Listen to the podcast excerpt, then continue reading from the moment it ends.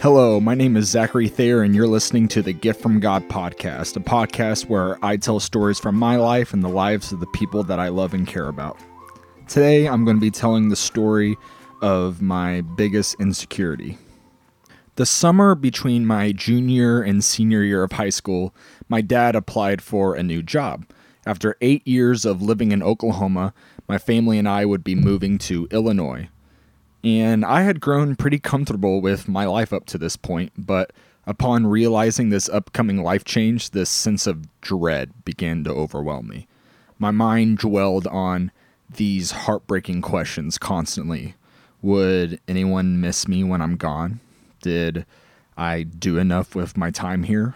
Does my life matter? Never before had I had a remote thought of these kinds of questions, but now they were all I could think about.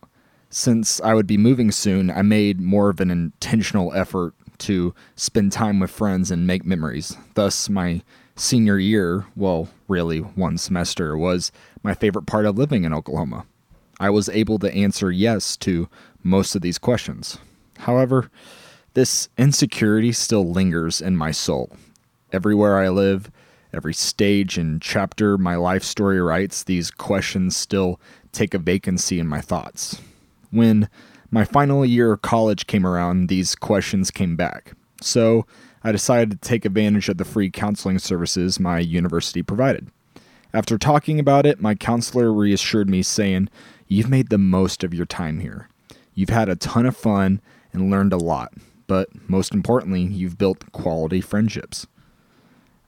As much as I want to make every moment special, I understand mistakes are made and time is wasted.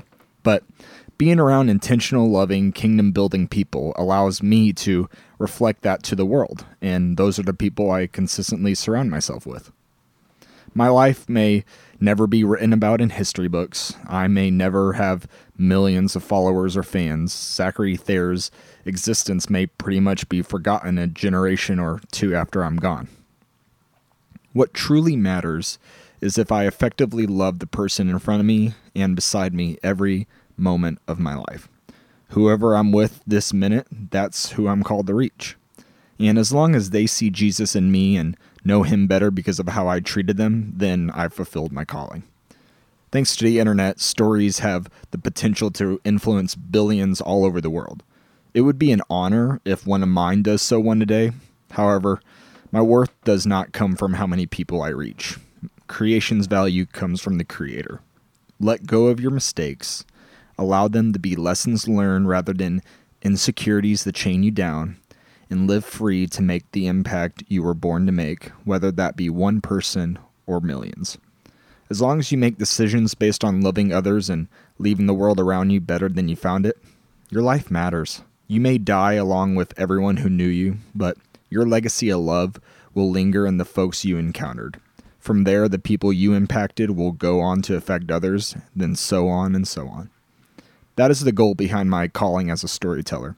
Whatever post, video, or talk I create, the purpose is to make a positive impression on the audience.